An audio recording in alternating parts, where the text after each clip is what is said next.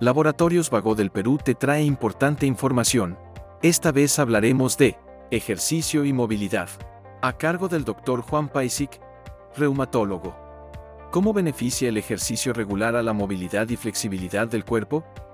Podemos mencionar que se ha demostrado que la actividad física beneficia en el tratamiento de enfermedades reumáticas como son la artritis y la artrosis. Está recomendado porque, porque combate los efectos debilitantes de esta enfermedad, haciendo, por ejemplo, que el, que el líquido sinuvial fluya a través del cartílago, de manera que lubrique la articulación. En cuanto a los ejercicios, combate los efectos de la fatiga. Recordemos que todos los pacientes con enfermedades reumáticas van a presentar este síntoma que es la fatiga, ¿no? Entonces, ¿esto que hace? Fortalece las estructuras de soporte, que son los músculos, los tendones y los ligamentos, incrementan el área de movimiento y la capacidad para poder hacer una motivación adecuada en las articulaciones. ¿Qué tipos de ejercicios se recomienda para mejorar la movilidad? Bueno, podemos mencionar entre muchos ejercicios tres tipos que ayudan a estas enfermedades reumáticas. El primero son ejercicios de movimientos amplios. Bueno, este tipo de ejercicio mantienen el movimiento normal de la articulación y alivian la rigidez. Recordemos que todo paciente con enfermedad autoinmune va a tener una rigidez matutina. Entonces, aumentan la flexibilidad. Por ejemplo, ahí lo que tienen que realizar es el baile, ¿no? ejemplo como el baile.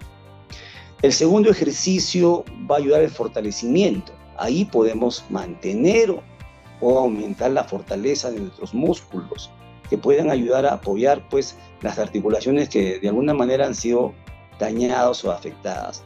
Ahí podemos realizar actividades con pesas medianas o pequeñas, ¿no? Y por último, podemos eh, el ejercicio aeróbico de resistencia, ¿no? Estos mejoran eh, el estado cardiovascular, ayudan a controlar el peso y mejoran la función general. Ahí tenemos, por ejemplo, montar bicicleta. ¿Qué precauciones deben tomar las personas con limitaciones de movilidad al hacer ejercicio? Bueno, ahí tenemos que mencionar que la práctica de las actividades físicas pueden traer muchos beneficios al paciente con enfermedades reumáticas, pero tenemos que tener en cuenta algunas precauciones para garantizar que la condición sea más segura en la práctica de la actividad física. Por ejemplo, el tipo de ejercicio y el tiempo, ¿no? Y qué tipo de limitaciones tiene el paciente para poder hacer eh, un horario o un esquema de ejercicio, ¿no? Y cómo podemos evitar las lesiones realizando calentamiento, estiramiento previo a realizar una actividad física, ¿no? Realizar una técnica adecuada, manteniendo un ritmo y intensidad de siempre ir de menos a más. Sigue informándote con Laboratorios Vago del Perú. 30 años. Misión que trasciende.